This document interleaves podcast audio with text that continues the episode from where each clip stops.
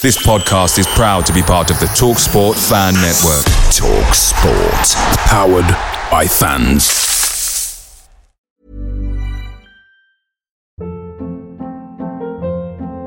Hold up. What was that? Boring. No flavor. That was as bad as those leftovers you ate all week. Keke Palmer here, and it's time to say hello to something fresh and guilt-free. Hello Fresh. Jazz up dinner with pecan-crusted chicken or garlic butter shrimp scampi. Now that's music to my mouth. Hello Fresh. Let's get this dinner party started. Discover all the delicious possibilities at hellofresh.com.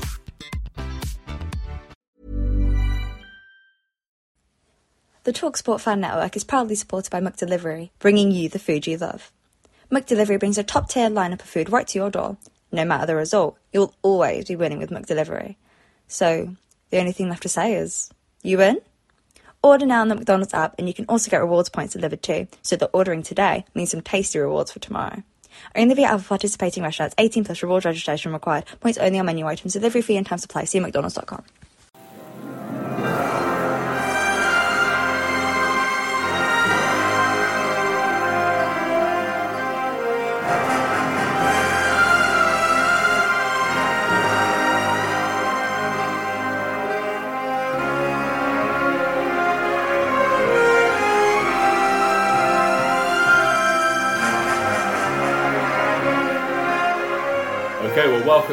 another episode of uh, Ever Bristol City podcast. You may be watching live on uh, YouTube or Twitter or listening later on uh, one of the podcast platforms. But welcome. I'm delighted that I've got three guests, three regular guests to talk about yesterday's uh, victory against Mark Robins Coventry City. But there's more to talk about than the victory, isn't there? And that is Neil, who's sitting uh, with me here in uh, our Clevedon, I'll call it studio, my back office basically, and then uh, uh, also regulars uh, Ian and Mark. Morning, chaps. How are we? Uh, how are we all feeling today? Uh, Feeling fine, relieved. Yeah, fine. Relieved at the result. Yeah, no, that's true. Neil, what about you? Result is everything, isn't it? Result. I mean, that's it. I mean, look, we what we normally do is I get you to uh, each of you to give me a quick resume of the game. Um, but let's let's let's start uh, you first, Ian. Not so much a resume of the game, but what did you think of the starting lineup? I mean, more blinking injuries, you know, and Joe Williams pulling out on the day. What did you? I mean, it, it picked itself, didn't it, Ian? Yeah. the personnel wise, it might have picked itself, but formation wise, uh, I don't know what he was playing at because the the last thing you need to do when you've got nine players out, um, the last thing you need to do is say, right, okay, I'm just going to completely change everything. So, whilst I agree, two up top against Coventry would have been handy, you need to be able to give them the ball. And our service to the forwards all season has been poor, and yesterday it was appalling. Um, having Tommy Conway in our side at the moment, on occasions, is like putting a Rolls Royce engine in a lawnmower. And if you're not, we just kept lashing the ball forward. People were not looking where they were kicking it. And the goalkeeper, well, his distribution for first half yesterday, I thought he had his boots on the wrong feet. It was absolutely appalling. Now, we won the game, and I'm absolutely delighted we won the game because if you'd have said to me after 25 minutes, I'll give you 100, 100 to 1 if you bet me 50 quid that, that, that City will win 1 0, I'd have turned the bet down. Yeah. Okay. Be- because I, I, we, we could have been, I- I'll say two or three, could have been possibly more goals We'll down about, by we'll then. about So, those incidents. We'll talk about but in, in, in a minute. in, in terms of the in terms of the lineup, which is where where your question started, uh, we completely changed the lineup. We went with wing backs. That didn't work. Thank God he changed it after about half an hour, thirty-two minutes, whatever it was, when uh, he he hauled poor old Haydon Roberts off and brought uh, Jason Knight on, and that was pivotal in us winning the game. Certainly, we'd have lost it um, had we persisted with that formation. Yeah, Mark. Um, a few. He, he, Nigel named a, a nine-man bench. I mean, there was a few unusual. Well, names like uh, I mean Nelson's been on the bench a few times, with Joseph James and the forgotten man of the, the squad, Duncan Idehen. I mean, you know, at least he named a, a full match day twenty, didn't he? Yeah, uh, of course. Again, because we're because we had nine players out, crammed full of academy players, and uh, Joseph James, who I understand is a right-sided centre back. I've never heard of the guy before, but that's the position that we're in. We've got we're desperate because we've got so many injuries that we have to call on the academy. They're not first team squad players. Nobody knows about them, but they'll be giving their all for Bristol City. But I'll agree with Ian yesterday wasn't the time to experiment. It looked like strangers most of the time. It was an, a complete and utter mess. Yeah, Neil, um, this was the match billed as the encounter between the two longest serving managers uh, in the championship. Um, they came into this game uh, only two defeats all season, the Sky Blues, and uh, you know some decent players. They splashed the cash a little bit in the summer. What did you think of uh, you know the returning Jay Dasilva? well, J- Jay Dasilva for me was quintessential Jay Dasilva yesterday, wasn't he? Technically very good, got the ball, got the ball down, nice, you know, nice control, all the rest of it, but wholly ineffective. You know, the amount of space, the amount of time he had, particularly first half, his crossing was woeful again. And uh, I just watched it. I thought, yeah, he hasn't changed a bit really in a, in a lot of ways. Actually, I can can see how you know compared to uh, the right back they had, he was bombing on forward and actually getting crosses in and actually being effective. You know, Jay didn't really get much beyond the halfway line, did he? No, no, not at all. Ian, uh, looking at them, we did a match uh, preview this week, and uh, they splashed the cash. Uh, they had similar income as what we did, but uh, splashed about three times as much, and that's being conservative and they started with uh, three players: Sakamoto, Simms, and Godden up front. I mean, that Simms is the sort of player that we've cried out for. He scored those two goals for Sunderland on the opening day of last season, but you know they they should have been, as you said, they should have been out of sight after half an hour, shouldn't they? Well, the difference was that, um, I mean, you couldn't really even call Rob Dickie's a chance. I think we only had one other chance, and that was when Tom Tommy hit that left foot shot and the keeper got down to his left to save it. And for all Coventry's problem was they didn't have a cutting edge, despite spending. I think the lad they brought on towards the end, and I think they brought him on too late, uh, Haji Wright. Um, I thought if you look at what they paid for him in Simms, about 15 million between the two of them. Um, but they didn't have that cutting edge. It, it wasn't there. I mean, our defense played really well. Uh, but it it's it was a case of having to, to be perfectly honest. I thought Andy King was outstanding, but they the difference if if Coventry had had Tommy Conway up front yesterday, we'd have been two or three down in that period. So that just goes to show the value of that player, and it's, it's just a damn shame we can't give him the service that he needs. Yeah. Mark, um, they had 12 shots, one on target, 15 corners to our two they should have been out of sight by half an hour. And you know those long range efforts, if they those two had gone in instead of hitting the bar, they would have been uh, worldies, wouldn't they? Yeah, and they don't even count as shots on target, do they? but they both, you know, one struck the struck the top of the bar hard. One, the other one, uh, one from Ben Sheaf was an absolute cracker, and I think there was another one from Godden, which was a lot nearer, and it just hit the top of the bar. But they were carving out the chances it will, just just breezing through our midfield uh, especially down the right flank where Roberts didn't give uh, Pring any any cover whatsoever. Was Sakamoto and Van Ewijk, who was very effective in that game, probably their best player, just getting chance after chance, and it looked like uh, just a matter of time until they scored. Yeah. Neil, um, Mark just mentioned uh, Roberts. Then, I mean, he's waited for his chance to come in. Um, okay, Nigel uh, has taken off Alex Scott after 25 minutes. Alex making his uh, at last debut for Bournemouth yesterday when they lost to uh, Wolves. I bet Gary O'Neil was pleased about that. But Roberts, God, he looked as flat footed and off the pace as what Kane Wilson did when he came on. It was a dreadful opening half hour from him, wasn't it? It was a strange performance by Roberts yesterday. We I saw him a number of times pre-season, technically very, very good. Mm. Obviously, come through the Premiership academies. Again, very good on that left flank.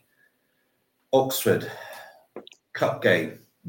Fantastic in that game, mm. albeit it's against the League One side. But is that it? Is that his level? Because he was, I- a, he I was, don't he know, was it's- it's- Derby wanted to keep him, didn't it's, they? it's difficult because you know he's he's come on. He came on against Plymouth, and we've tried to fit him in and play him in the centre, and he would he was all over the place. He lost the ball a number of times against Plymouth, and they broke. And one of the times they hit the post, obviously, with one of the breaks. So he's not he's not sort of fit enough. I thought it was an opportunity for him yesterday to actually make a statement, Mm. but he went in the reverse, didn't it? Yeah.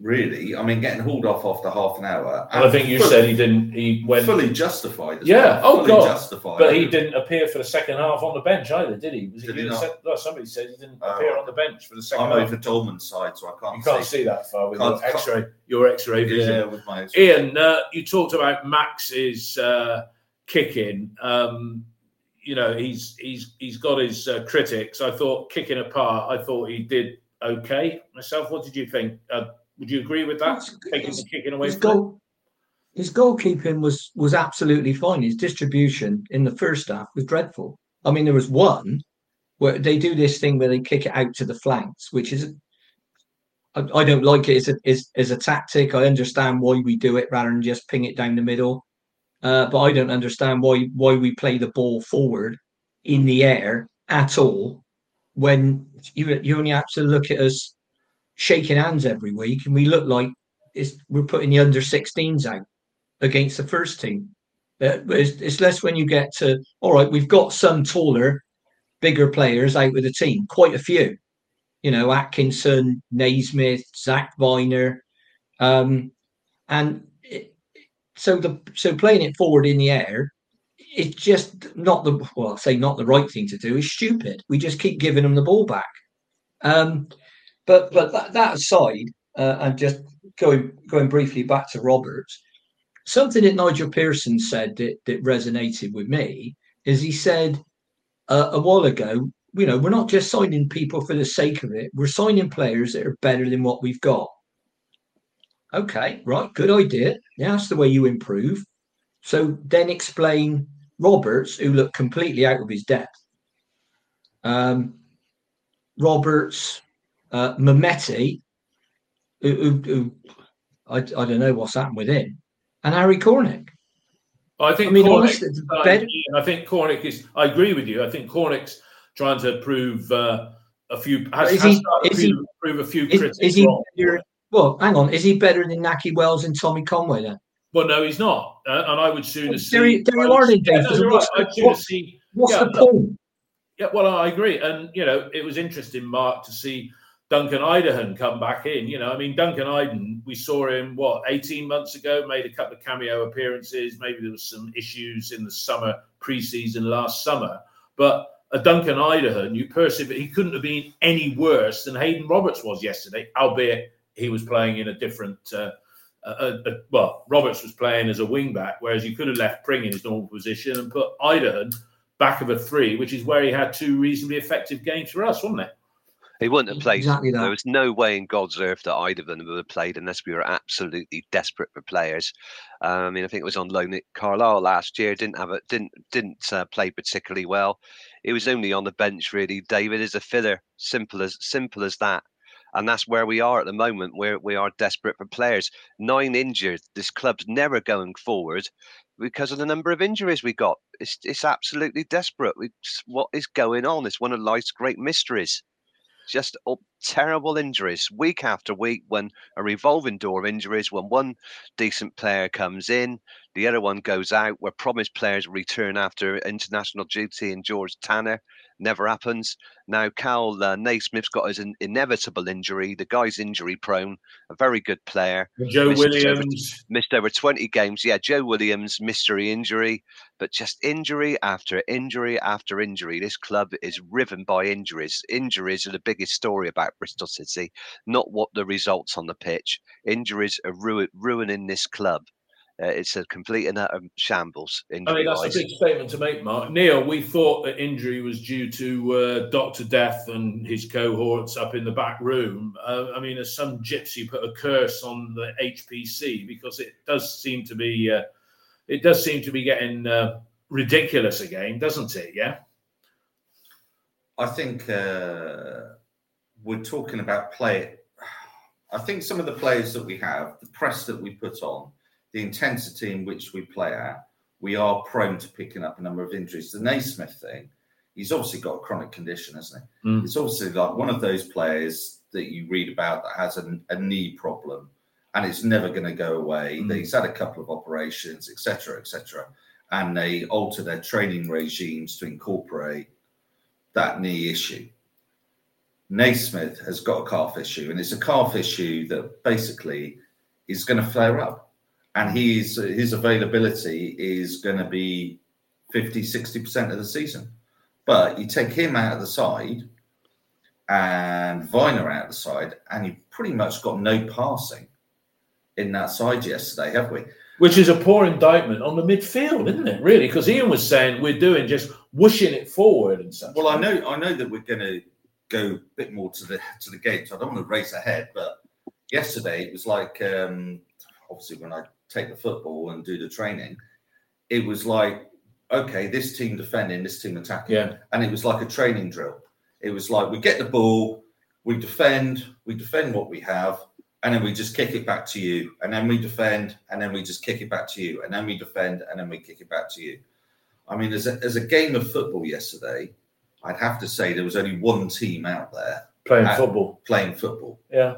Uh, there was another team that was defending and defending Very well, very yeah. well. And that was what, us. What we have, Yeah. but we had three shots. I think there was the Weimann shot in the first Mm. half that the keeper made quite a good save from, the goal, and then I think Jason Knight had a shot in the second half. Yeah. And other than that, I don't think we had any shots. No, we didn't. Off No, there's nothing. There's nothing Well, really to talk about. Sort of I- little Ian, bits Ma- and pieces. Neil's just said about you know the press, the way we press is going to put you know make us prone to injuries. But I thought Coventry, you know, they looked fit. They were pressing us a lot when we had the ball. I mean, we didn't get. I mean, with- when Naismith's in the back three and dinks it around, you get worried that he's going to do a rip because he's got history when it comes to that. But I don't buy this that we're you know we're pressing too hard. I thought they pressed a lot harder than we did yesterday, and you know they didn't seem to have the injury record that we got, did they? you bring in players to suit your style of play. And it doesn't matter whether you're Liverpool, Bristol City, or Exeter United. You you bring in players to um, suit your style of play. So if you want to play a pressing game, Nigel's signed 21 players now. If you want to play a pressing game, you, you bring in players or a lot of players who can play that that press. Now, I don't think there's a problem in terms of fitness in terms of running, like for example, Sam Bell, Mark Sykes, uh, Tommy Conway, Nahki, when they're fit, they can press, they can run. Um, they're not the best tacklers in the world, any of them, but forwards normally aren't. But they can press, they can close down. Andy Weimann, nothing wrong with with him running about. He can run about all day. Whether he achieves anything is is a moot point uh, sometimes. But uh, because he went back to the old out of control speedboat yesterday. But um, all right, our shape was wrong. And if you're going to play, you know, if you're going to play that three at the back, I think uh, whoever said it's quite right. You could have played Pring in his proper position, left Roberts on the bench, and, and started with Duncan Iden or Rafa Royer or Campbell Slowey. We've got a rake of young six foot two, six foot three centre backs. A few of them are left sided. Mm. So give them a go. All right. Once again, if, if the lad's not having a great game after 20 minutes, you All could in have all. done like he did with, with Roberts. But at least he's playing in his best position. And when I saw um, Idehen the season before last up at Derby, uh, I thought he looked he looked physically capable of playing at that level. And I mean, phys- physicality wise, because there's one thing you'd look at our team and say we lack, with the exception of the injured players and Rob Dickie, is physicality. Well, we're not a big we're not a big team. And I agree with you there, Ian. About No. you know, I agree with you there about Pring could have stayed in his original position, and you could have had a youngster, a, a youngster, maybe not Roberts, but Roberts was the obvious choice if you want a player that isn't a youngster, because you would have had King and um, Pring alongside the youngster to help him through the game. Mark, coming to you. Look, it, it was a win, and and that win came on 45 minutes. I mean, uh, take us through the goal, Mark. What, what what were your thoughts? I mean, it was like you know a big cheer, but God, how have we gone in front in this game? But take us through the goal. Well, Jason Knight won the free kick with a fantastic bursting run. And I thought the referee, funny enough, took the ball about 10 yards further back than where the incident took place. So it's uh, about 30, 35 yards out to the left of, to the left of the goal. Taylor Gardner Hickman curls it, curls it in. Lovely flighted ball. And uh, Rob Dickie's there uh, just on the six yard line on the right hand side and heads the ball down. That's important thing. It's hard for the keeper. Heads the ball down towards the ground, and then the keeper tries to get his hand to it as it's coming up and can only push it into the net. Yeah. Great contact and a great goal. Uh, you know, surprising. You know, everybody's looking with relief and absolute shock that we score. Well, it makes a change, though, Mark, doesn't it? Because we were, well, yeah. we've, often, we've often put teams under pressure you know, and you know, even you know, the Stoke game. I mean, it was just revenge for that because you know we should have won that one easily, but this was the reverse case scenario. So it does make a change for us to come out. Well, I think it. I mean, if you look at that and the Leeds game, we we couldn't lay a glove on Coventry. We couldn't lay a glove on Leeds, and our only weapon is set pieces. Mm. because we we can't pass the ball. We've got nobody from midfield who can pass the ball to the forwards. That's why uh, that's why Conway and Bell yeah. didn't get the ball. Right. There was just no creativity. Right. So that's a that's a that's the only way. And, and, well, no corners, but it was a lovely flight of ball. Gardner Hickman can pass the ball well. But yeah, it was a great finish by Dickie. Head the ball down. You know, training manual stuff into the ground. Keeper couldn't save it. Yeah. Brilliant. Neil, Great way to go in at half time with a lift. Yeah. Can we blow the whistle now and just all go home? I, I would have preferred that and put my feet up. I know six minutes time added on for uh, Matty James' head injury, touch of the Terry Butchers with the blood seeping through the bandage by the look of it. Yeah. Anyway, I decided that if he, uh, if Rob Dickie's going to be our, uh, you know, our gladiator, we should change his name to, uh, to Biggest Dickus. I think that's that's going to be his best name, isn't it? Let's call him that. Neil, that goal, it was, it was, it was timely, and it, really and truthfully, Coventry had huffed and puffed and missed, and they must have gone in thinking, "Oh my God, all that, you know, we should be three 0 up, but we're we're one 0 down." And it was it was it was the one bright spot from City in, in a whole ninety minutes, really, wasn't it? Yeah, I mean, Pearson's obviously come out and he said we tried to match them up, and I thought. I thought watching the first 20, 25 minutes yesterday, it was going back to the Lee Johnson era. Where we're just trying to change our formations to match up people. They're, they're settled in that formation. That's what they play every week. There's always a danger when we use the word try to match them up mm. because the players that we've got are different to the players they have in those positions. We play a certain way. Mm. Matty James gets that bad head injury. It gives us a chance for a reset. And it's not a reset where you know, there's a little note coming across and everyone's running around trying to do it. We had about three or four minutes there where all the all the players go across to Curtis Fleming and he explains, right, this is the way we're going to do and we're going to fall back into that position. And that came, that Matty James injury came at the absolute best time. Because we of, of the reset. Game. Complete reset in relation. I think the other the other thing that t- typified Matty James' injury, uh, Neil, and also a challenge, two challenges that he made on Eccles, halfway inside our own half, where he he, he, he, he well. He, made two strong challenges on the ground and won the ball and set up the chance, the breakaway, where Weimann just lost his impetus, didn't he? Going to the left to try and find some room and made the keeper made a save. But I think that was, you know, two great challenges there to set that up that typified James's fighting spirit, and he, he's been very good this season. Mm. When we, the guy that Marks has brought up there, Weimann, when we actually think about, he's lost that initial burst of pace, hasn't he? It's gone, hasn't it? Well, he's back in the room. Ian's that, back in the room. That, yeah, no, he has. That that five yard burst that he always had, that little, okay, he never had it over 10, 15 yards, but that little galloping, it's gone. Fight, it's, it's gone. gone. It's gone. Yeah, no, it's gone. Ian, uh, I, you're, you're, you're back in the room. I mean, we talked about the goal. Mark made the point that it was a good header because as he he did head it down, and the keeper flicks his arm up there. I mean, you you you must have thought, my God, you know, we're ahead in this game, yeah, as I did. You know, it was unbelievable. It was a bit of a muted response to the goal, to be perfectly honest, because I think everybody was just shocked Hmm. that we'd been that bad, but we've gone ahead. And yeah, you're right. It's happened to us where where you know we were two goals ahead against Stoke, should have killed the game off, didn't, and then we all know what happened. But great delivery from um, TGH, um, and you you can understand why Corberan says, "Well, I don't really know which is best position because I don't know." I think I'd probably prefer him in midfield to right back, but it's not hundred percent I thought, I one thought way he or did, the I thought he did a tidy job yesterday, and to be honest, because Well, he it didn't. was a lot better when Knight came on the field. Well, and Knight, Knight, Knight, and considering, I think he must have had diarrhea or a stomach upset because it was a sudden illness, they said, and then maybe he absolutely shut himself to death, and they thought he didn't have any body strength. But he came on and gave what I would say one of his best performances, didn't he? Would you agree with that? Yeah, I thought I thought Knight Knight was decent, and and there was there was purpose to what he did because he can go down the Andy Weimann out of control speedboat route, um, and and he was doing that just before. I mean, he, he didn't have a great game at Leeds, uh, and Yeah, I- a great game yesterday. I didn't think I mean- got a yellow card as well for impetuosity.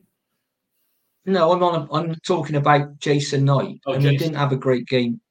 Didn't have a great game at Leeds. A lot better yesterday. I'd say. Well, he's benefited from a rest, but he didn't get any rest because he played for the Republic of Ireland, didn't he? So, Yeah. um, but hit, that was pivotal. Changing the formation back to what most people would probably say we should have started with, and changing the um, uh, getting Knight on in midfield made James and Gardner Hickman's contributions more meaningful. We we still didn't create much, if anything, much in, in the final third.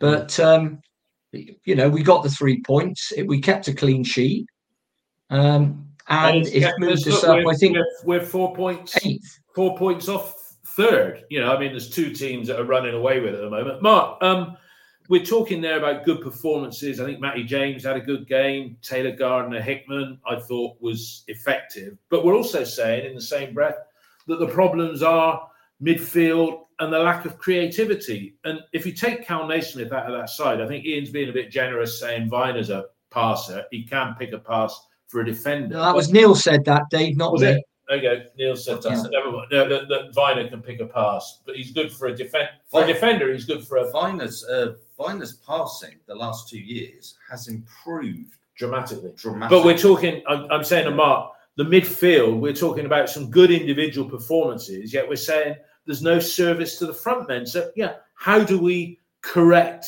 that, Mark?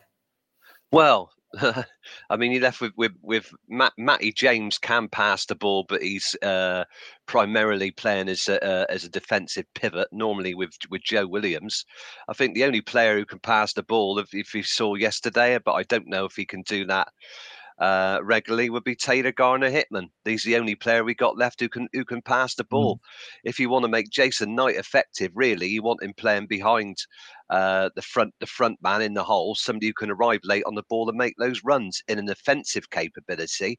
Mm. Yesterday, he was used in a sort of, you know, uh, a, sort of pre- he gave he blunted Sheaf, didn't he, in in uh, uh, in the midfield? He gave their, their central midfield a lot to think about because of his his energy, uh, you know, and his his tackling. But he, that's not what he's there for. He's there to be an attacking midfielder. Midfielder. Yeah. So you need somebody to somebody who can pass pass the ball to him and the forwards. All I can think of is Taylor Gardner Hickman. Because let's face it, if Kal Naismith's got a calf injury, he's going to be out for He's a few be, games. you can't rely on him. You can't rely You him. can't. Well, you know, he missed he missed 20, 24 games last season, Yeah. Which is, that's nearly half a season. Not not. Uh, he didn't play fit, sixty percent of the games. When he's fit, Joe Williams isn't. Yeah, we we got we, we got hardly any we got hardly any creative players. We've sold we sold Alex Scott. We we we, we haven't uh, we haven't adequate. We haven't. we also haven't got we also haven't got a line breaker like like uh like Antoine Semenyo, somebody who can break lines, hold hold the ball with back to goal. You know, you couldn't knock him off. He could he could occupy three three defenders and dribble his way out of a uh, out of a cul-de-sac. You've got nobody who can do that now. So it's all about good service. We just haven't got the good service.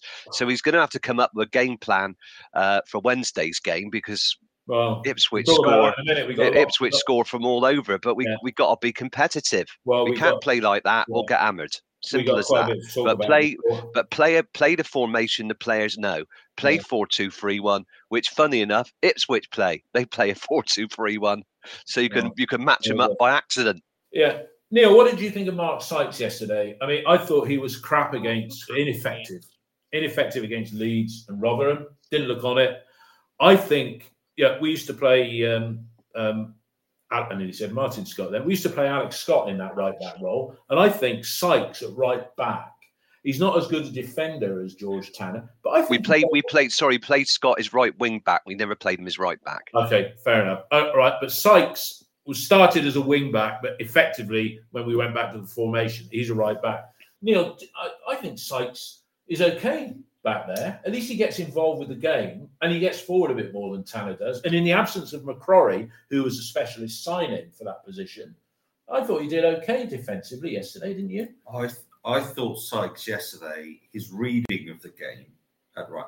Yeah, there were some times where he held onto the ball a bit too light. Every time he got the ball at right back, they pushed a silver on him on a very quick press to deny him any opportunity to come forward. So he was having to hit long balls, hitting hopes, hitting hopes down the line, and all the rest of it.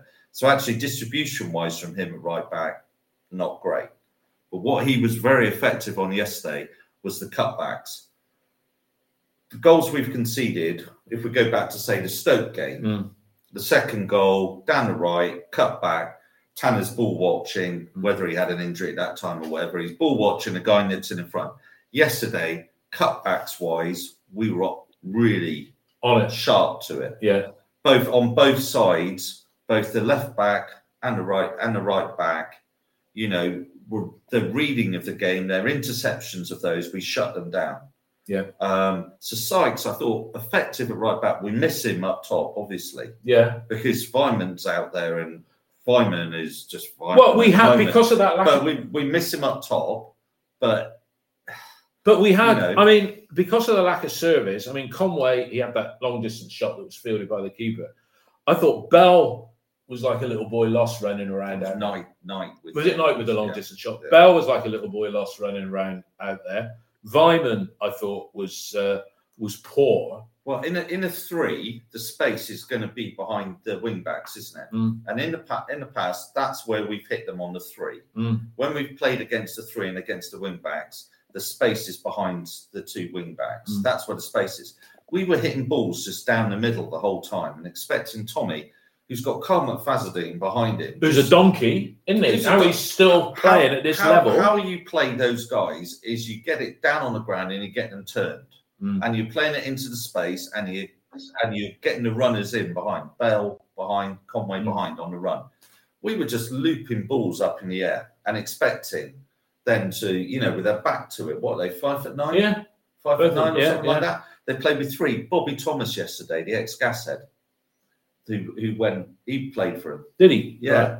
Thomas was, you know, we made them look good defensively. Yes, Yeah. we made them look solid. But if you're just going to loop a ball and hit and hope and hit and hope and expect Sam Bell and uh, Conway, it was quite similar to the way we played against Birmingham. We tried the same sort of Mm. thing. Well, we, it- we didn't, we didn't hit. Yeah. We didn't hit the Didn't hit- areas. no, no. Ian, um, Andy King, yeah, he had his critics last season when he did play at centre half, but I thought he was, uh, I thought he was one of the better performers yesterday, and that tackle he did down at the end, is yeah, t- down towards in front of the Coventry City fans. I'm glad it's Wednesday when our next game is rather than Tuesday, but you know he's a good player to have around the squad, and that was vintage Andy King, wasn't it? Andy King played very well, and when we when we switched to a back four that we've been playing for a long time, um, a lot of things clicked into place. The other thing we did is we stopped letting, uh, for example, in the first half. I mean, I know Jay Dasilva's an ex-player, but did we need to give him the freedom of Ashton Gate when he came back in the first half? I mean, in, on some occasions, he was in 30 yards of space Yes, he was. out on that left flank. And it's a good job he's not a better crosser of the ball or a, or a, better player. And I don't think his crossing was too bad yesterday. But no, I thought Andy King. If, if you look at the experienced players we had, uh, Rob Dickie, Andy King, uh, Matty James, Cam Pring played and, good. and, I, and I'm hoping that Matty James, we don't hear that. Oh well, um, he's failed the second part of the concussion protocol with that head injury, and he's unavailable against Ipswich Mm. because that wouldn't. It, it would upset me, but it wouldn't surprise me um, uh, these days. And I'm not. I'm not saying I want people to play when they've got injuries. I certainly don't. Uh, but it, it's it, it's getting increasingly difficult, and uh, Pearson and his coaches are going to have to sit down and come up with something um, cleverer that the players we've got are capable of playing. But during the uh, in the preseason, uh, not just me, but loads of people on social media, and loads of people I spoke to, and on this podcast, we said, "What players do we need?" And the three players that kept coming up all the time was a centre back, a creative midfielder, and a centre forward. Yeah. Those were the three players that kept coming up time and time. And not not just me saying it, not just you or Mark. Loads of people on social media saying, "Why don't you know? We haven't got a Brian Tinnion, we haven't got a Paul Hartley, Yeah. somebody that No, somebody it. that Look, if, can we're gonna spend, ping it." any, if we're going to spend any money in January, that's it. Um, Mark, um, I think we've done the game to death, but just to finish off, uh, referee yesterday, David Webb, decent. Didn't notice him too much. Yeah, great. I thought it was a, a you know a, a great a great uh, performance. Didn't notice him. Kept the game flowing. Um, I think it thought he was very fair, and majority the majority of the referees that we've had have been have been very good. I think you can be you can be you can get a lot away with more more physicality in the championship. You know, a uh, lot lots of things going on at, at corners that you wouldn't get away with in the Premier League, but it was a, a good physical performance Yeah. and the referee managed he, he was very even-handed yeah good for him so you don't you know a referee that you don't see that keeps the game flowing is a great referee in my Yeah, book no, so I agree with that. Neil, just short of 23,000 in the stadium yesterday, 3,000 Coventry fans in the Atyeo. I mean, you know, it, it it was like a home game for them almost, wasn't it? I mean, I think Bristol City. we've got to do something about this, yeah, because it creates. There's, well they there's- they were shouting out is this a library i felt inclined to shout yes do you want to borrow a book because yeah. it is like that isn't it a lot It- of the time I we know, don't give them much it- to shout about do we about Sorry, eight sorry, nine- Neil. There's, there's going to be 10 games a season when it's going to be packed like that. And I think it gives them an advantage. Well, I, for years in E32, the people around me know my views on this. I've always felt like it's given them a huge advantage. Going back to that horrible year where we conceded all those late goals and all the rest of it, the statistics were there that 85 or 80, 85% of goals for opposition was scored at the Atyeo end. And that, you know, Mm. ultimately, second half, every team plays that way. Yeah. The away team always Yeah, but the, plays. the counter to that is we like to play towards our end. But, But- yeah yeah But I think if you do it the other way, realistically, but you're right. You look at Bristol City and it is normally voted one of the best away days. yeah, And why is it voted one of the best away days? Where they come down, it's a nice place to go out and drink, it's a nice place to socialise, all the rest of it. And then you get there, and blimey, they give us the whole stand behind the goal yeah. and and we can bring down in the numbers and we can do this.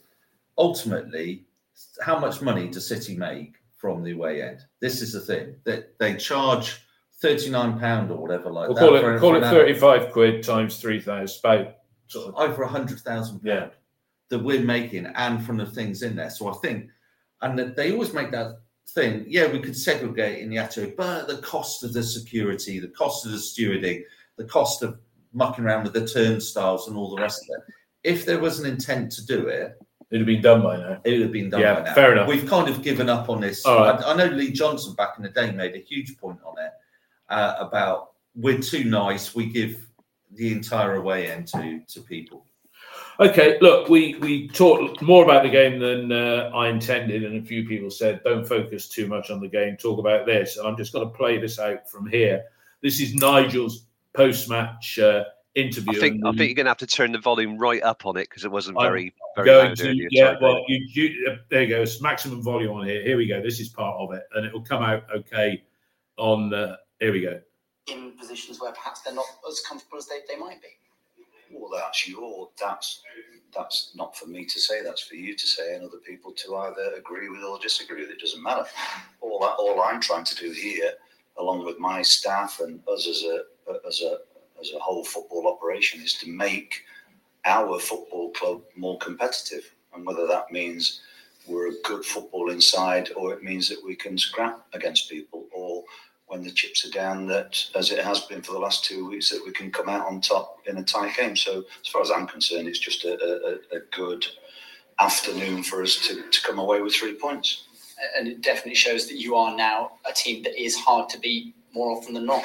Well, I hope so. We'll, we'll find out on Wednesday, won't we? I mean, that, that that's the big thing. You know, I can say what I want today, and there might be one or two barbed comments on purpose from me, and, and they are. But I'm not bothered because it becomes a situation in which I might be fighting for my job like anybody else's. Whether the players are fighting for a place, I might be fighting for my job. So I don't really care what other people think, to be fair. Look, what I'll say to you is, why don't you ask somebody above me for once? See if you can find somebody who's going to say anything. Um, but the last two weeks have been very irritating for me. I'm not exactly in the best situation, but I'm, I'm fine. I'm fine, and, and I'll get better. And uh, and I'll honour my contract, so we'll see where it goes. Then. there we go um, Ian uh, that's prompted a thread on OTIB that's uh, last time I looked yeah I'm not saying I think it was 10 pages long already uh, first thing um, irritated I mean he talked about his situation and just hearing that again actually he's still got that back problem but what has irritated him do you think over the last couple of weeks is that he didn't get his back operation done or or he talks about the people upstairs you asked them what were your what was your take when you heard that It's very interesting where he said, see if you can get an answer out of anybody. That was the telling phrase. Um, it's not up to him whether he gets a new contract. And opinions split on whether he should. You you know my opinion. Um, I think we should leave it until Christmas. And if we are where we are now and we're prepared to give the man some money to strengthen the squad, um, then yes, he should get a new contract. I would. I'm a big fan of the one-year rolling contract because it gives him security. It gives the club security. So, but not now, because we're not playing well enough. We're not doing well enough, well I and we haven't done. Um, well, hang on, we haven't done well enough in the last three seasons. Now, when the club put uh, an accountant in charge, they didn't replace the CEO, probably because he's been made redundant and they had to compromise him out, is, is a guess.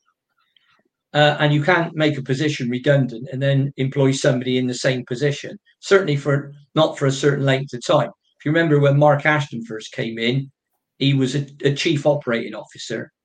Um, and then he became CEO because they previously sacked, uh, made the, the previous CEO redundant, I believe, uh, to get him out. Now they Alexander's gone. You have to say if the CEO is an important and key position, as it was when we brought in Richard Gould, and it was when we replaced Richard Gould, why haven't we got one?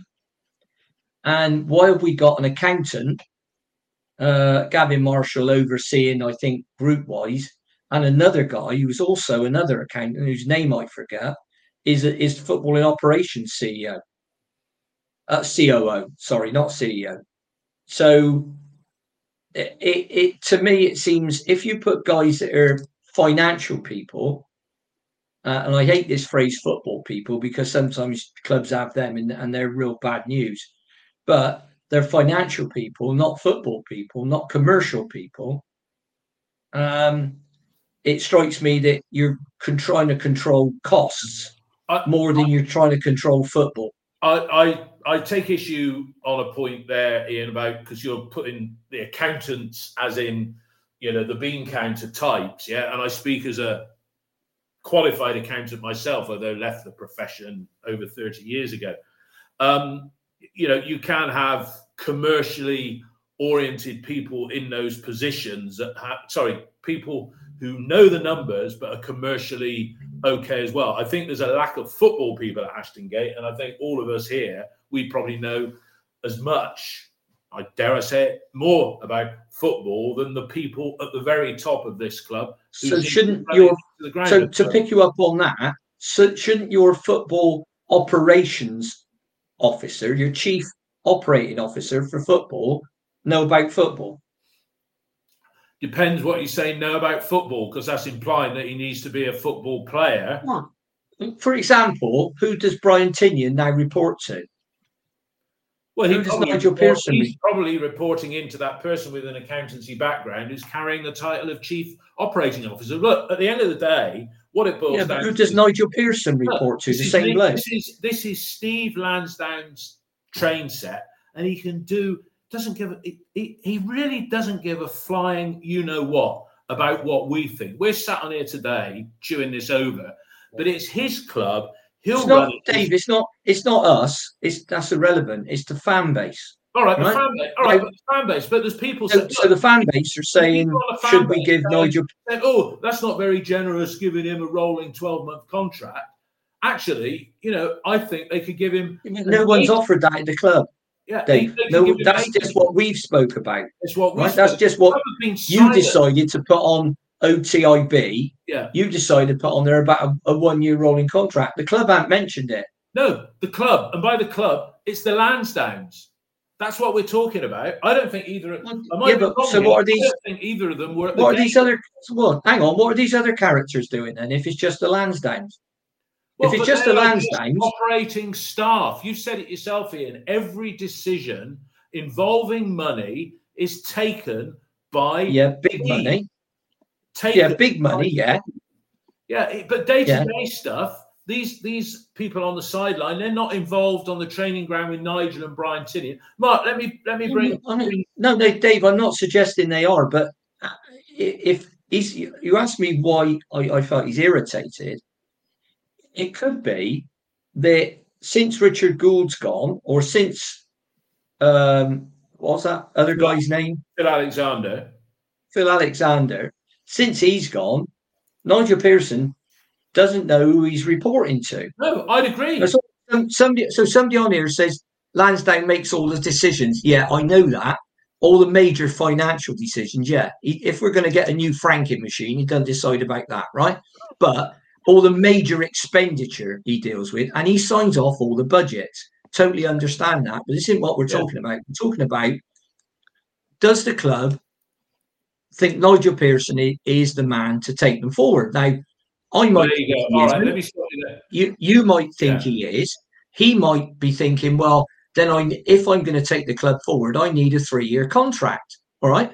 I don't mean to mm. say the club got don't, I, think, I don't think. Look, I think. I don't think. I think. I said this on Twitter the other night. I don't think Nigel. I don't think Nigel is the sort of guy who he. He's the sort of guy that he could walk even if he was given a three-year contract tomorrow. If things weren't going great, he's. I think he's at a stage of his life, and you just read some of the in-depth articles about him where football isn't his be-all and end-all. Mark, you've got your hand up there. Ian and I have had a little bit of a rant between us. Um, you know, did, was was the irritation comment because there was a was he talking about his health with his back? You know, because he said I'm not in a good place at the moment. Does he have that back, or was he hoping that maybe somebody was going to say, "Oh, Nige, you know, maybe not now, but we're going to give you a new contract. It's only going to be a rolling 12 month one in the first of Jan." What do you think prompted that comment? I- yeah, I'll put it in very simplistic terms from the human side.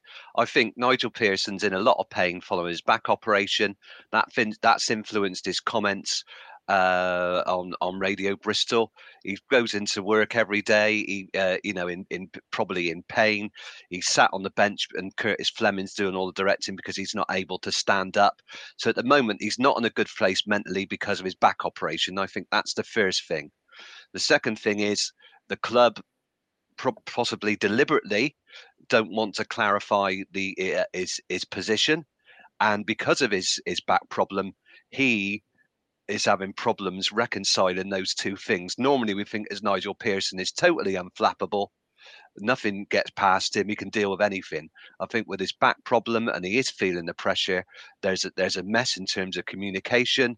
Uh, the club isn't doing great. You know, he can't do what he wants on the pitch because of constant injuries. That's affecting things.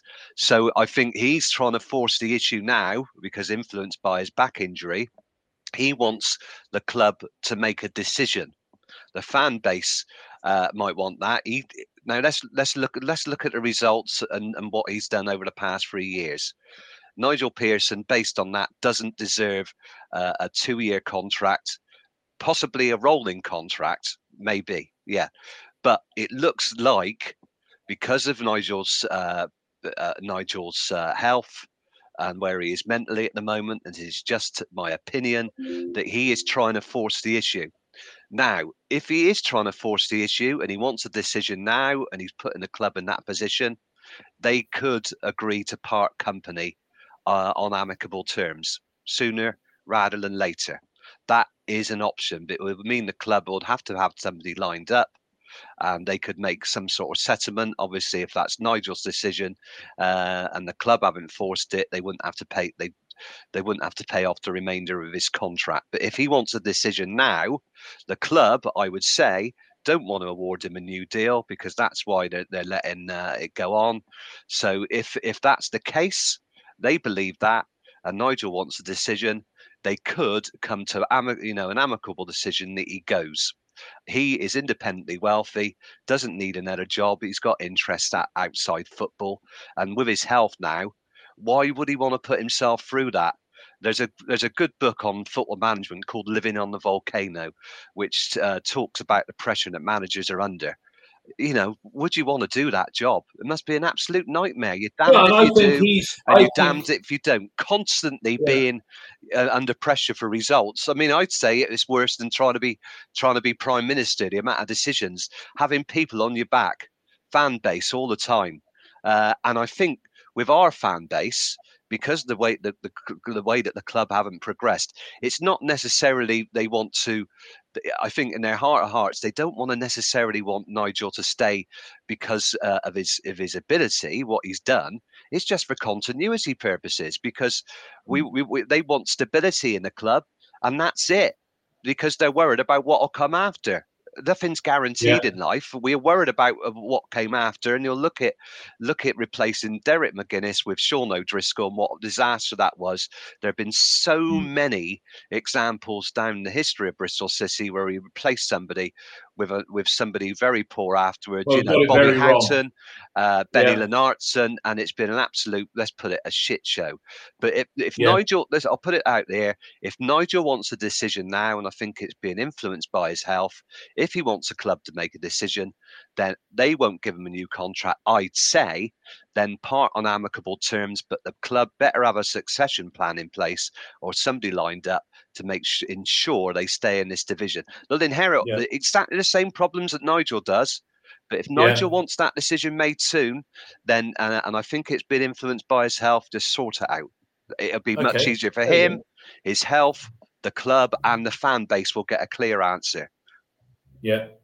How's that? Neil, well said. Well said, Mark. That was very rational, very rational points put forward there. What's what's your take on it, Neil? I mean, it's But it, there's there's there's two sides to it, and and Mark and Ian have both made very good points in relation to it. But going back to the summer transfer window when Scott got sold and the rug got pulled underneath him, really, he, he was going on about there was the plan A and the plan B in the summer, and things have changed. And he kept being asked, didn't he? Well, what what what do you mean things have changed? And he's like, I'm not the right person to be hmm. asking those questions to. You need to be speaking to somebody else. And nobody from the club came out. And then we had the Phil Alexander thing. You were going, come on, Phil, where are you? type thing. yeah. And then Well, it was. I, I, I think I think I don't think he was made redundant. I think he left by mutual. I think it was mutual consent. It I would agree consent, because the and thing, then- is, and then- and who, who we say, you know, we talk about the train set owner, but who did the stuff with the press when it came to um, Alex Scott's transfer? Because it was Lansdown that was speaking, and then Phil, when he did that interview, Phil Alexander, when he did that interview on Radio Bristol, he was almost saying, "Oh, I felt privileged to be involved." in the transfer of Alex Scott? It was almost as if he'd been told, "You better say you're involved in this," or was his card already marked that he was going out the door then? So the, the, stuff fundamentally going on at the football club at the moment. There's there's no all the points that Mark's made. I won't go through it again because he made them very well with regards to his health. We've all been in those situations whereby you've got a chronic condition or something like that. You're a very patient person. You watch what you say. You're not somebody to, you know, when he first came that first year, he was throwing everybody and anybody under the bus, wasn't mm. in a way. And he's he's rode back from that position now, and he's very tactful normally, and he just says, "Well, I'm not going to answer that. I'm not going to answer." Yesterday, you could tell pain, whatever. He just had enough. Yeah. He'd had enough yesterday, and he did it. The issue I have is that that type of approach just never works at Bristol City. Yeah. It just never works. There, there's there's if you, if you front up the Lansdowns, then There's only one winner. There's only one winner. Yeah. There's only one winner in that situation, and almost calling them out. But I think somebody does have to come out and explain what has changed because we're talking about 35 million pounds worth of players that we've sold in the And January spent- in the January and we're- spent about seven. I don't think, we, I don't think we spent that, Dave. I think we spent. spent- close Well, to- no, I'm just, I'm being, I'm being I think- generous. I, on think, the- I think I think we've committed. I think Don't we've be. committed. Well, I think we've committed to the TGH All right, scenario. well let's call innit? it let's call it seven, and you don't Yeah. need to talk about wages. Coventry had 35 million, they spent 20. We had 35 million, and we've spent six. From from what from what I can see about it, it's probably the case that Lansdown has said, you know what, every year I write a check for 20 million or whatever like that. I convert it into shares. He doesn't lose out on the money. He's a clever Yeah. financial guy. He just converts it into equity and all the rest Mm. of it. But maybe this year he's decided, do you know Enough. what? I'm not going to do it this year. I think we need to be a little bit more. That's fine. That's his Trade set, his choice, That's, that's his money. his choice on whether he's going to do it. But at least be communicate that. Mm. At least somebody come out and Well- actually say, "This is this is the way we are going this year."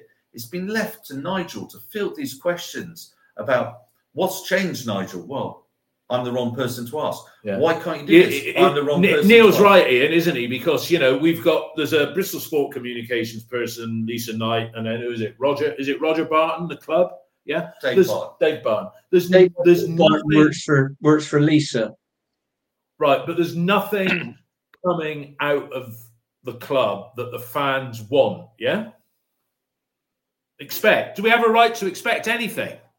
Well, yeah, we do because we still fund the club to a great degree. Um, the season ticket holders, um, the people who buy pay on the day, and the, as we we spoke about last week, the gates have held up and the away following's held up brilliantly um, for a club that's that's doing okay. Okay, I know we're eighth in the table. Just to address a couple of things that have come in is is uh, from people who are listening, and thanks very much for doing that.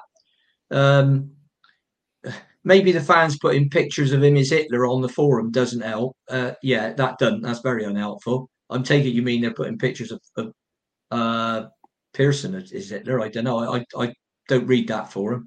Um, and Tim's also said, Tim Monaghan has also said, who would want a managerial role with no money to spend and an owner who is clearly trying to affect team selection? Insanity. I don't think you can throw that at Lansdown. I don't think he's trying to affect team selection. I think Neil made a very good point. Steve's been pumping in 16, 17 million a year for the last two or three years. He's he's put in all together, including what he spent on the stadium. I'll call it 300 million. And I think he just got to a point and said, well, we should be doing better. And this is the point in the interview he made when he started talking about Coventry and Luton and Robins. He, he was making the point look, I put all this money in. These clubs haven't got all that money going in. These clubs haven't signed 21 players. Um, certainly, and they're not paying the wages that we are. How come they're where they are? And Millwall's another one. And, and we're not doing it. Now, that has got to be directed at the first team coach, manager. Doesn't matter what you call them. And what's there? Three or four lost their jobs so far this year. Rowett went mm-hmm. last week.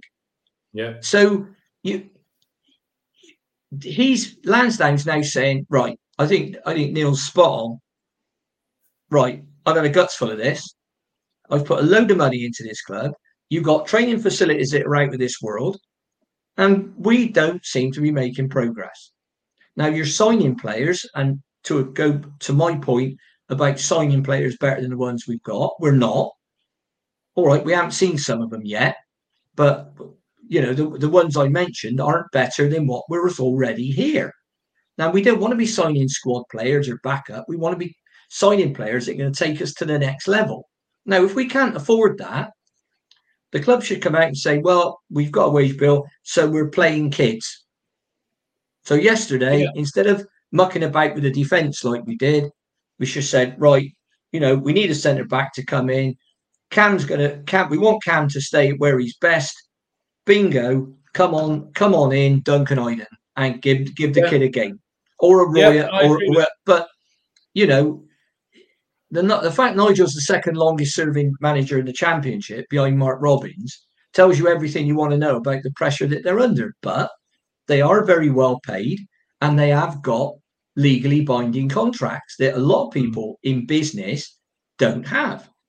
Mm. So, you know, so if you you you a manager's got a three year contract and you were sick to death and fed up of him after about six months, then you've got to pay him for the next two and a half years until such why, time. Why this rolling 12 month, or they could give him an 18 month contract on the 1st of Jan, which is like giving him a year's, it's giving him next season again. I think Pearson's results, as you've said, Ian, on numerous occasions, yeah, 15 wins a season. We've had a without historical Bristol City going down a division and starting again. So I personally think he's worth an 18 month contract effective from the 1st of January. If we are where we are now, and then I would like to see the Lansdowns back him a little bit in the transfer market, right? With and we're going to have players coming back. You know, I mean, we could, you know, we, we could mount a playoff challenge. But again, I tweeted this yesterday. There's about 15 clubs this stage into the season that would all say they can mount a playoff challenge. And that's how close this division is. Mark, let me uh, you, your you, have got to it, you've got to come back to this this thing about you know you're saying we're we're going to get players back. Yeah. My question to you would then be when. Well, I'm and saying, your question be, and then you'd say, well, I, I don't know. Don't give Pearson so, contract extension now. Let's see where we are on the first of Jan. But before we know where we are, you know, it's only bloody eight weeks until Christmas. Mark, is the what, what more, yeah, but what you do just just to just to make the point, Dave. What it's all right saying. Well, if you don't give him a contract now, you know, but we could get to uh, Christmas and be 16th, 17th, and in danger of getting sucked yeah, down. And I said, give him a contract. Look where we are on the first of Jan. Because if you back him, if if we are where we are on the first of Jan, you can't. Yeah. I think they're not mutually exclusive. I think you've got to give him a contract and you've got to give him some money to push on in the second half of the season. Mark, your oh, take. If we, that. yeah, Ian, if, it, Mark, if we are, yes, Mark, what do you say? I'd say um, just let him know what. Uh, just let him know now that he's that if he could the results if we're uh, in a certain position in the table come January, then the, they they would consider giving him a rolling contract. I wouldn't give him an eighteen month contract. I think a rolling twelve month contract. No, rolling. But you could give him a you could give him a contract.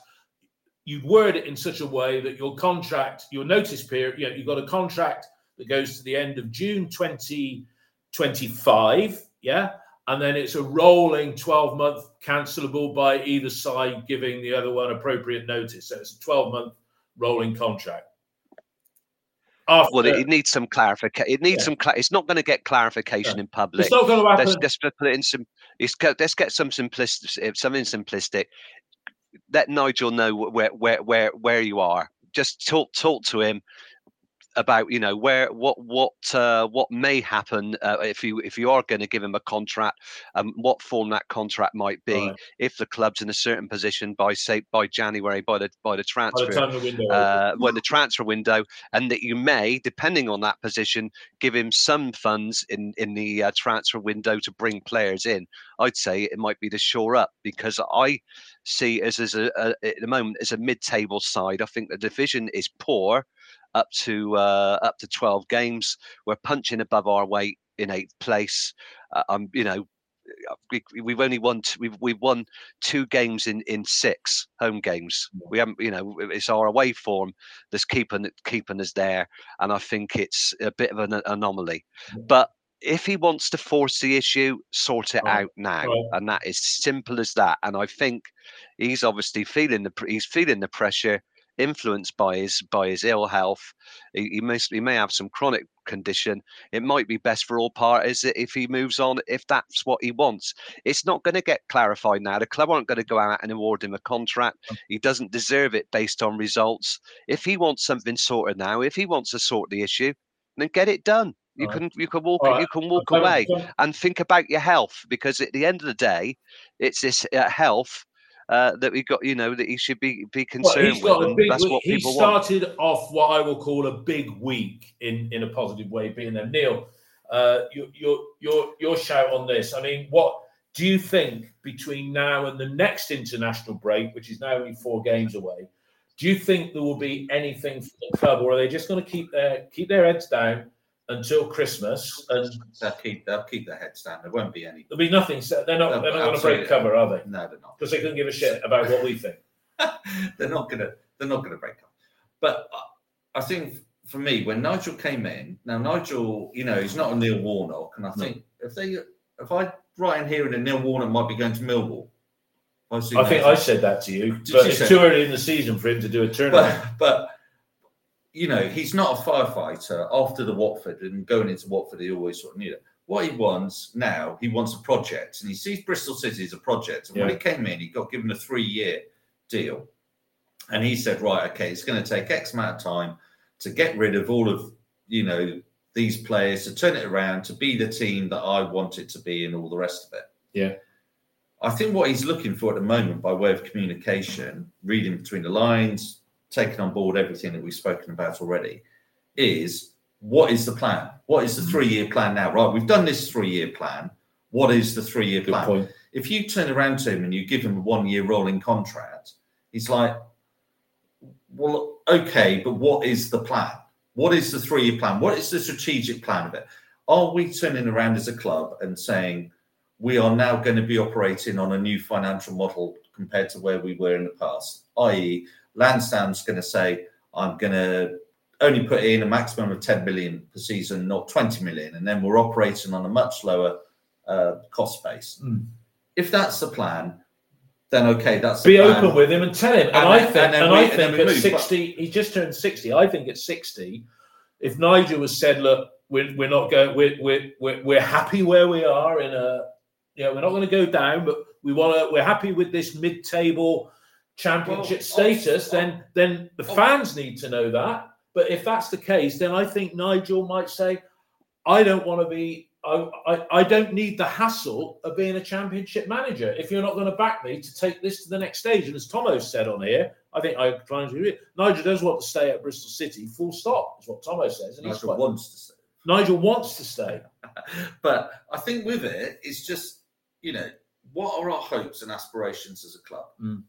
I really, you know, the interviews that Lansdown's done in the last year or so have been like pointing out how other teams are sort of I doing know. it. But what about you? What what do we want? What do you, as the owner, what do the the senior leadership team? What are the hopes, aspirations? Because if it's to be competitive in the division, that's one thing. And you've got to be careful because look at Ipswich. Mick McCarthy for years and years and years, you know, solidified. They got rid of him. They bought in Paul Hurst. They And dropped all went, they down. went, and then it took six through- years in the. yeah, I mean, you look at the League clubs One. that have gone down into League One and are having to do that reset and then come back. Some of them dropped the Coventry's. Well, Ports- Port, Portsmouth's been down for years, haven't they? Portsmouth Coventry went all the way down to League Yeah, Two before yeah. the reset. So, what what are your hopes, aspirations? If it's to may, remain competitive in this division, then okay, you go out and you say, this is where our cost base is now. We've had to look at it, and this is what we're doing. But there's nothing. There's No. nothing, and then it's just ambiguous amongst the supporters. Supporters are second guessing. Nigel's had enough on the basis of Mark eloquently put his whole sort of thing. Right, what are we doing here? What are we doing? Mm. And I don't see a, a year rolling contract. He's a project man. He wants to, you know, build a firm Hmm. No, I foundation and sort of. But he is at a stage of his is. life. No, but he is at a stage of his life, and he's at. So I'll come to you in next. Yeah, he's at a stage of his life, and I'll give you an example. Right, I, I, uh, I've re- everybody knows I do recruitment. I've recently recruited a, an MD for a company, but the existing MD, who's 62, same age as Nigel, he'd been with the company six years, and this particular business, they got new private equity backers, right, and who've got a plan to triple the size of the company in Europe over the next three years, right. He's 62. He's got a doesn't need the hassle, and he's turned around and said to the new owners, "I don't. I want to pull out now. I don't want to give this another three years." So even if you gave Pearson a three-year contract, people have talked. We've talked about his health in this interview here. Does he really want to be trundling along, keeping this club, bringing youngsters through that are being sold? Right. If if if the club is saying you know, we, we we're happy peddling our wares as a mid-table championship side. He he might not want to stick around for three years. He might say, "Well, Yeah, but I don't think, and I'm conscious that we said we'd go to him, but I don't think you give somebody a three year and then you get to the three year and then he say one, oh, we're just going to go to you. That's about. No." But if we give No, him a but- three-year contract as of You the don't give first of someone. Jan, You don't no, if we give him a three three-year year and then contract, a one year rolling. well, if you give somebody, if you give him a three-year, well, it's like I signed a three-year lease for my office building, right? And Yeah. then and then I'm, I review it, and it's a rolling three months notice period now. Right, Ian, go on, have your bit in there now. Go on, fire away. it- we're talking about does he want this does he want that i mean there's two ways a negotiation works you you sit down with somebody firstly what cut to to neil's point you have to clarify what the strategy is now i'm sure if you spoke to steve lansdown and you said where do you want to be he'd say in the premier league right what people don't seem to ever ask him is well how are you going to do it but I'll tell you what his answer would be, I think. Come back all I said, Steve, if it's all wrong. Um, is he'd say, well, we, we want to develop our own players. Yeah. In an ideal world, I'd like a team of 11 homegrown players.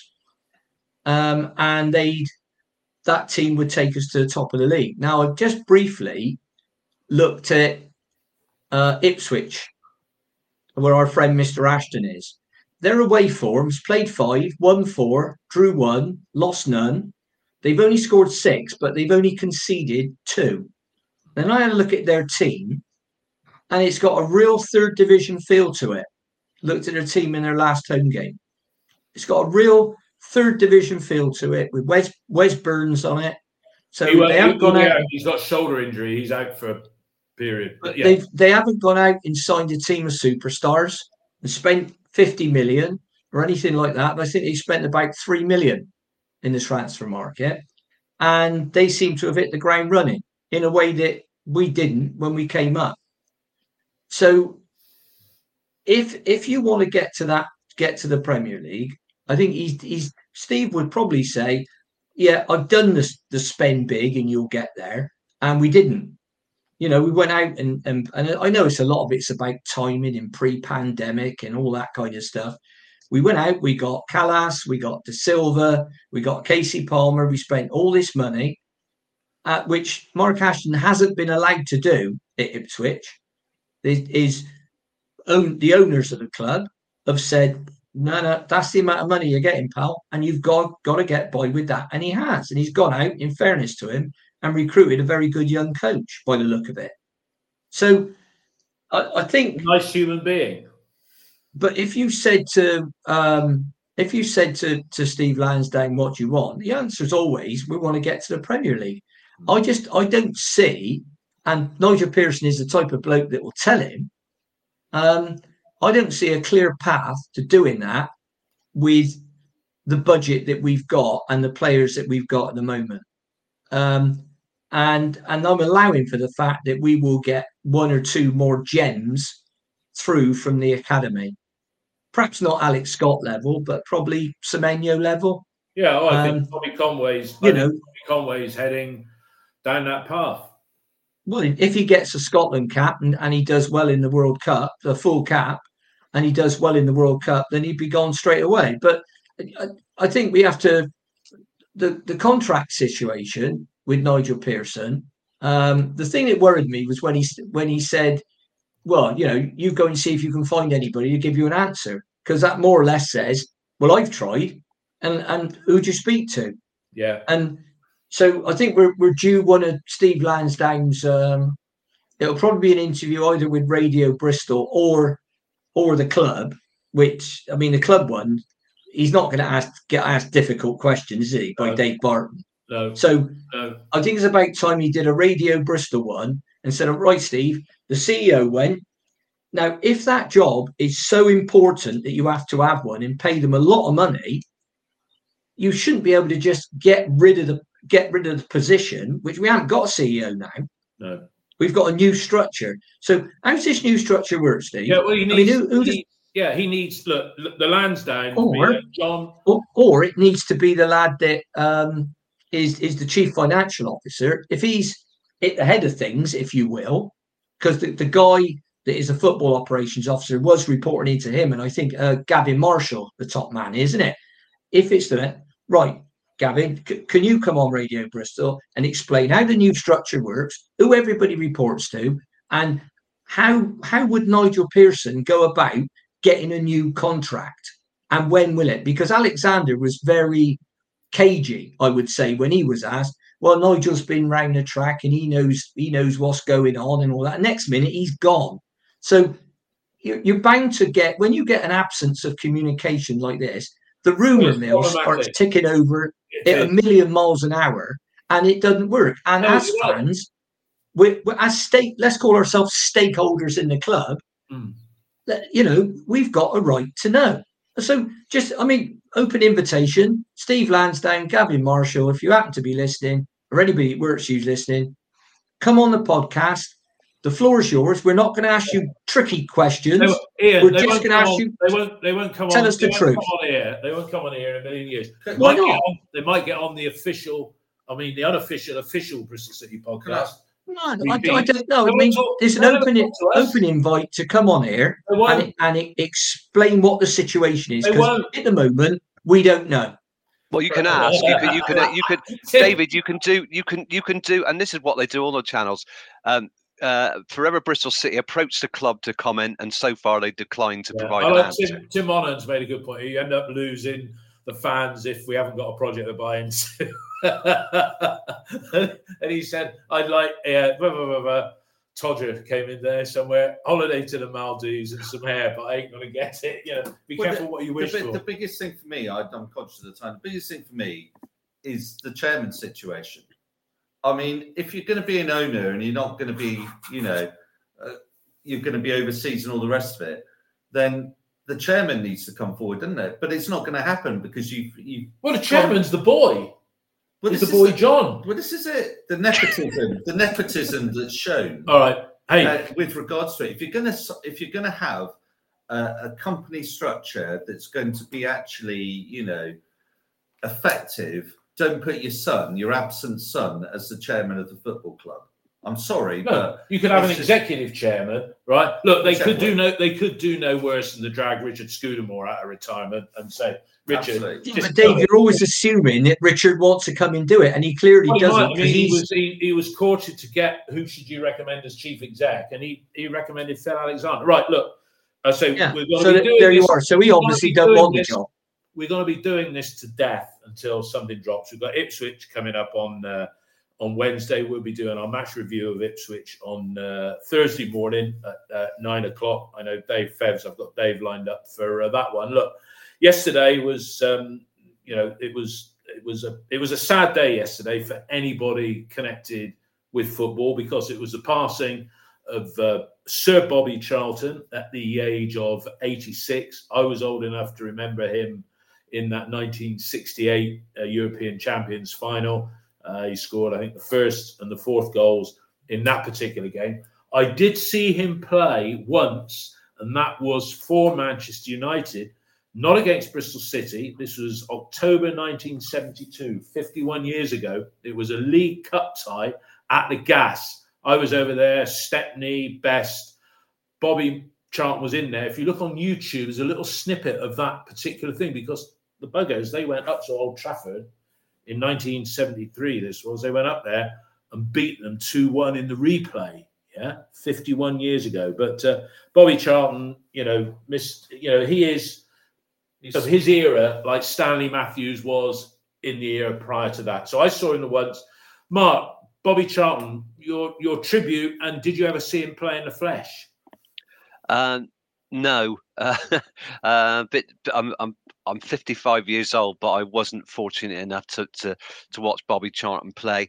I'll just say a, couple of things one of the best footballers this country has ever produced.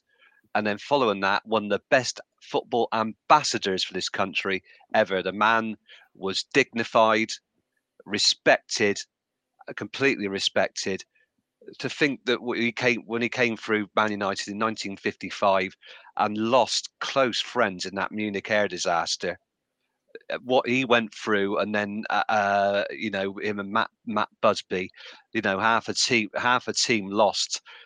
What that would have done to players mentally today, when you know you probably suffering from P- PTSD for a long for a long time, and wouldn't ha- have had the uh, the uh, the people in place to be able to be able to deal with it. He came through that, won the World Cup with England, won the European Cup against Benfica in '68 um, didn't maybe didn't succeed in football management. I think he tried at Preston, mm. but what a wonderful ambassador for, for for for English football. He'll be sadly missed because he was a giant. We don't make people like that anymore. He was he was brilliant. So very sorry to see him yeah. pass. Neil, you're another young man relative. Well, I'm the oldest one here. I mean, when he dies at 86 and you're age 67, you're thinking 19 more seasons of watching Bristol City if you're lucky or not. But uh, Neil, not old enough to have seen him play, but his reputation, the two goals in the World Cup semi-final that beat uh, Portugal in 1966. But lost, lost of the Busby, lost, lost of the Busby Babes, lost, lost of you know years, and it, it it's one of those deaths that makes you think about your own mortality, mortality mm. to a certain degree. Mm. Right? Okay, that these icons of the game are dying. Obviously, 86 is a good age. Do you know what I mean? It's not we're not talking about. But did he have dementia? He did. Is he another one that yeah. probably headed those very heavy balls? I wouldn't have seen it as a header of the ball, but uh, yeah. it was that wispy, you know, that the comb, the comb over. Yeah, yeah, I think it leaves. Didn't it, uh, didn't they say on the news last night that Hurst is the only surviving member of the? He uh, is, which I didn't realise Roger Hunt had got. No, anyway, I didn't. Sorry, Neil. Carry on. Yeah. It's, um, Sorry, Neil. Yeah, it's it just. He's the last one, Geoff. Hurst. Hurst, Hurst is the Who's in one. very good nick, actually. There we go. But uh, I mean, it's it's more a question of English football, then, really, isn't it? The, the, last time we won the World Cup, there's only one person still alive from the team when we last won the World Cup. There we go. Wonderful, man. You go up to Old Trafford, you go across to the Bobby Charlton stand mm. there, and they have all their seats, and they're all named. And like the Busby family have six seats there permanently mm. for them. Bobby Charlton similarly has four seats, and in that stand at Old Trafford. These are just icons of the game that beyond their death, the family is still gifted six or four seats and all the rest of it. Yeah, that's no, what, wonderful. That's that's respect. Mm. Um, obviously, it's Manchester United. It's it's different, but the it just shows respect that it runs through the, the generations, and it, it never changed at that club. Ian, you're that's a uh, wonderful testament, isn't it? Ian, you're uh, uh, not as old as me, but older than uh, Neil and uh, Mark. Did you ever see him in the flesh, and what what would your recollections or tribute be to Sir Bobby Sir Bobby Charlton? Well, there are very very few Englishmen who can say I'm a World Cup winner. He was one of them. Never saw a guy, uh, apart from I think possibly Johnny Giles, the old Leeds player, but that was passing, not shooting, who could hit a ball equally well with either foot. Hmm. Right foot, left foot, 25 yards, top corner, they and, and not smell it. Um, he was so ahead of his time because he he played with a number nine on his back for England, but he he, he wasn't a centre forward.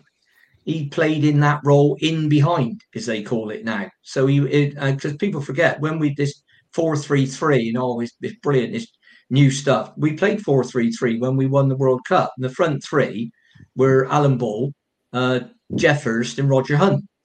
And you had Charlton coming up behind him. You had Nobby Stiles in there as your uh, what would now be called a holding midfield player. Nobby used to win. Your creative one.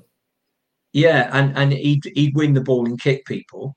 Um, and and obviously you had that Rolls Royce, uh, best defender, one of the best footballers I've ever seen, uh, Bobby Moore, uh, at, at centre back. And if you ever want to know who were the best two central defenders in the history of the game, uh, it would be Bobby Moore and anyone else because he was that good. Mm. Um, so yeah, very very sad. Um, and I suppose a lot of people would look at that age and say, "Well, in fairness, he's had a good innings." Uh, but I remember that World Cup, watching that in the council flat down St Jude's where I grew up, and also the 1968 European European Cup at Wembley, uh, where he got a header. And he didn't get many, but he, he got that header. Um, I think it's important to remember that it's just not heading a football that gets you dementia. It's the, it's the biggest killer in the country, and lots of people get it who've never been never been near a football field. But uh, yeah, very very sad. And um, but I, I think he had the life that he wanted to have. He, he wasn't a guy that wanted to be on all the talk shows and telling you how great he was and all the rest of it. But um, seemed that, and, and it's what I find with really good footballers, and and I have to say, that's what I find with a lot of the um, older City players, particularly the ones that um, Neil looks after in the at the former players um, association, is that they're very humble people. Yeah. There, there's no edge on them. They're not big, big time Charlies, and they'll talk to you the same as I'm talking to you, and yeah. they're always very polite. They'll always listen, mm-hmm. uh, and and I think of just while I think about that um, uh, I think we should mention the um, murals that the former players association are, are, putting up. This is nothing to do. I, I I would add that nothing to do with Bristol City Football Club. This no. is something the former players association are doing off their own bat, where they've got these um, various sites. There's one on the side of the Coopers. There's a mural of Chris Garland that was opened last week, and they've got three other sites that they'll be putting murals up uh, as things develop. So well, uh, well done to Neil uh, for, for that and all the work that, that he does at the Former Players Association. And it's great to see the club doing something like that around Bedminster too, um, because that that does give you that that additional uh, community involvement, Definitely. which is something that I something that I think, um, or this isn't actually to do with the club, but something that, that, the club do, like you know, with the food on the away trips and things like that. I think that those are are good things about the club. Yeah. No, there is lots of there is lots of good things about the club. It's a club that you know we're here. We all love the club. We want to see the club do well. People say we're critical, we're anti, yeah. and everything like that. We want to, you know, we we um, when we're criticising, sometimes it's to provoke debate, but a lot, most of the time, is how we feel. And anybody who's supported Bristol City for as long as we have, it's the hope that kills sometimes. But uh, but thanks to everybody who's listened and watched us live on the YouTube this morning. Uh, we're looking forward to the Ipswich game. Big game for Nigel. I got a feeling we might turn the Tractor Boys over. They haven't played for 18 days, so they'll either be fresh as daisies or a bit rusty. It'd be good, interesting to see what sort of reaction uh, Mark Ashton gets, uh, whether he'll be greeted with open arms in the uh, director's box, whether the fans will have, whether the fans whether the fans will have something to say, and then obviously hot on the heels of um, of the Ipswich game, uh, Severnside derby against Cardiff at the weekend. So you know if Nigel could uh, emerge from the next seven days without defeat, then we've got Sheffield Wednesday at home, QPR away before the next international break if Nigel carries on in this sequence of games before international break with the way he started against Coventry, right, it's going to make the pressure is going to be building on the Lansdowns to say something. Yeah. to actually say something. Yeah, let's have some communication from the club. I mean, you know, it's not good. It needs to change. We're in a good position. We're eighth in the league with just around approaching a third of the season gone. Yeah, you know, we're we're not punching above our weight, I don't think. We're living up to an expectation that we hope can just go that little bit extra further. Neil, Mark, and Ian, thanks for your contribution. Thanks for everybody who's listening. Looking forward to next time. All the best, everybody. Goodbye. Ah, God bless everyone. Bye bye. Yeah, take care. Thank you, everybody. Bye. blow them all away. What if I've been unlucky? Really, I ain't got a thing. There's a time I always feel happy, as happy as a king. When the red, red robin comes bob, bob, bobbing along, along. There'll be no more sobbing when he starts throbbing his old sweet song. Oh, wake up, wake up, you sleepyhead, get up, get up, get out of bed, cheer up, cheer up, the sun is red, live, love, laugh and be happy. What if I've been blue? Now I'm walking through fields of flowers. Rain may glisten, but still I listen for hours and hours. I'm just a kid again, doing what I did again, singing a song. When red, red robins bob, bob, bobbing along.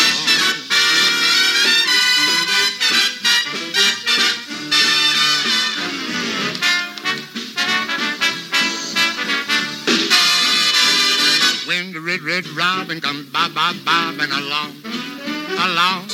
There'll be no more sobbing when he starts robbing his old sweet song. Oh, wake up, wake up, you sleepyhead, get up, get up, get out of bed, cheer up, cheer up, the sun is red, live, love, laugh and be happy.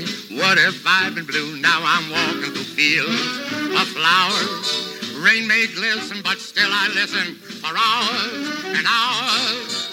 I'm just a kid again, doing what I did again, singing a song. When the red, red robin starts bob, bob, bobbing along. It's the 90th minute. All your mates around. You've got your McNugget share boxes ready to go. Your mates already got booked for double dipping, and you still the last nugget, snatching all three points. Perfect. Order McDelivery now on the McDonald's app. You in? At participating restaurants, 18 plus serving times, delivery fee, and time supply. See McDonald's.com.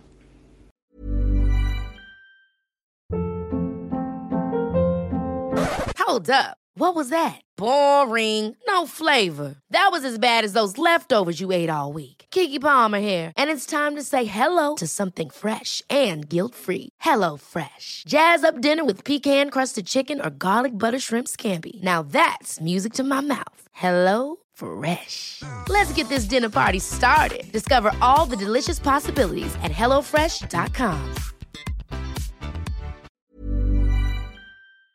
This podcast is proud to be part of the TalkSport Fan Network. Talk Sport. Powered by fans.